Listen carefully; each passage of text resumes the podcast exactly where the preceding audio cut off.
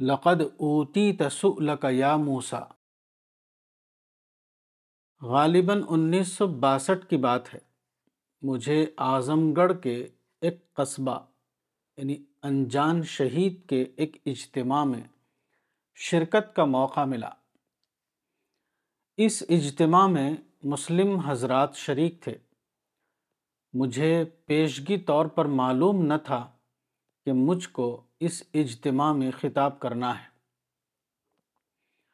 کچھ لوگوں نے اچانک مجھے اسٹیج پر لے جا کر کھڑا کر دیا۔ میرے لیے یہ ایک مجبورانہ خطاب کا معاملہ تھا۔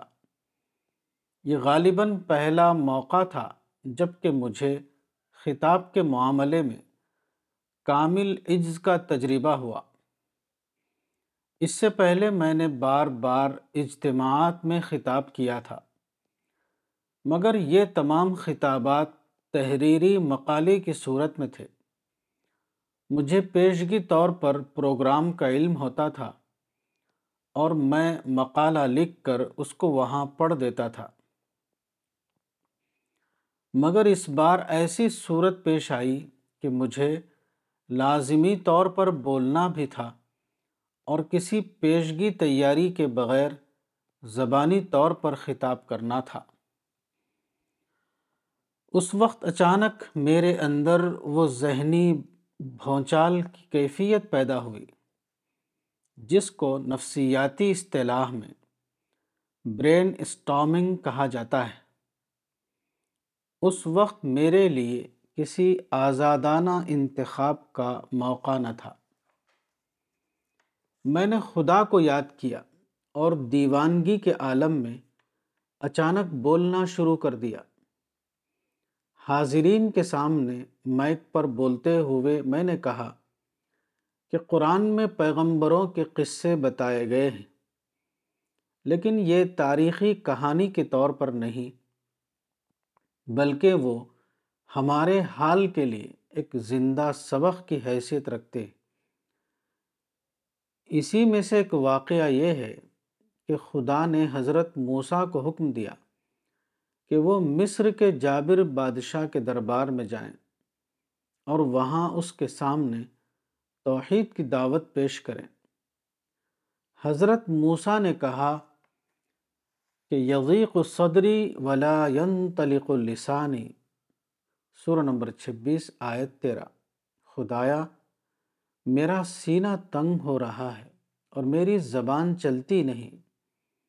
پھر انہوں نے قادر مطلق خدا کی توفیق سے یہ دعا کی کہ ربش رحلی صدری ویسر لی امری وحل العقدتم من لسانی یفقہ قولی۔ سورہ نمبر بیس، آیات پچیس تا اٹھائیس۔ یعنی اے میرے رب میرے لیے میرا سینہ کھول دے اور میرے لیے میرے معاملے کو آسان کر دے اور تو میری زبان کی گراہ کو کھول دے تاکہ لوگ میری بات کو سمجھیں۔ میں نے کہا کہ حضرت موسیٰ نے جب اس طرح خدائے سمیع و بصیر کو پکارا تو ان کی دعا سیدھے عرش الہی تک پہنچ گئی۔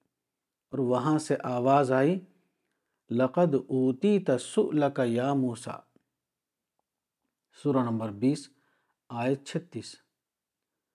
یعنی اے موسا تم نے جو سوال کیا، وہ تم کو دے دیا گیا۔ اس کے بعد میں نے دیوانگی کے عالم میں کہا کہ یہ واقعہ کوئی ماضی کی سرگزشت نہیں۔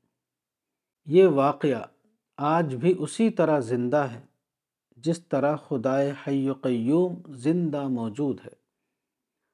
آج بھی اگر کوئی خدا کا بندہ خدا کو پکارے اور کہے کہ خدایا، میرا سینہ تنگ ہو رہا ہے اور میری زبان چلتی نہیں، تو آج بھی اس کی یہ آواز خدائے سمیع و بصیر تک پہنچے گی اور وہاں سے آواز آئے گی کہ اے میرے بندے، تم نے جو سوال کیا وہ تم کو دے دیا گیا۔ میں یہ کہہ رہا تھا اور میری آنکھ سے آنسوں نہ تھمنے والے مینا کی طرح برس رہے تھے۔ اس کے بعد میں نے بے اختیارانہ انداز میں بولنا شروع کیا اور مسلسل بولتا رہا۔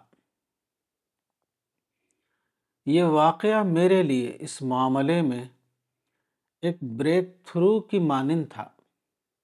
اس کے بعد میں نے تقریری مقالہ لکھنا چھوڑ دیا اور برجستہ انداز میں بولنا شروع کر دیا۔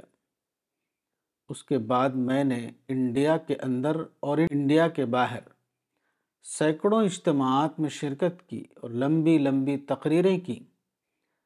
یہ بلا شبہ انجان شہید کے اجتماع والی دعا کا کرشمہ تھا۔ میری سمجھ کے مطابق یہ دعا اس میں اعظم کے ساتھ کی ہوئی دعا تھی۔ اس سے پہلے میں گویا ایک بے زبان انسان تھا۔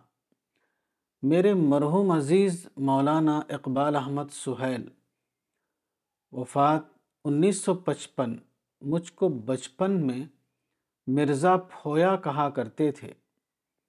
مذکورہ واقعے کے بعد میں جس طرح اجتماعات میں بولنے لگا اس کی کوئی بھی توجیح دعا کے سوا نہیں کی جا سکتی۔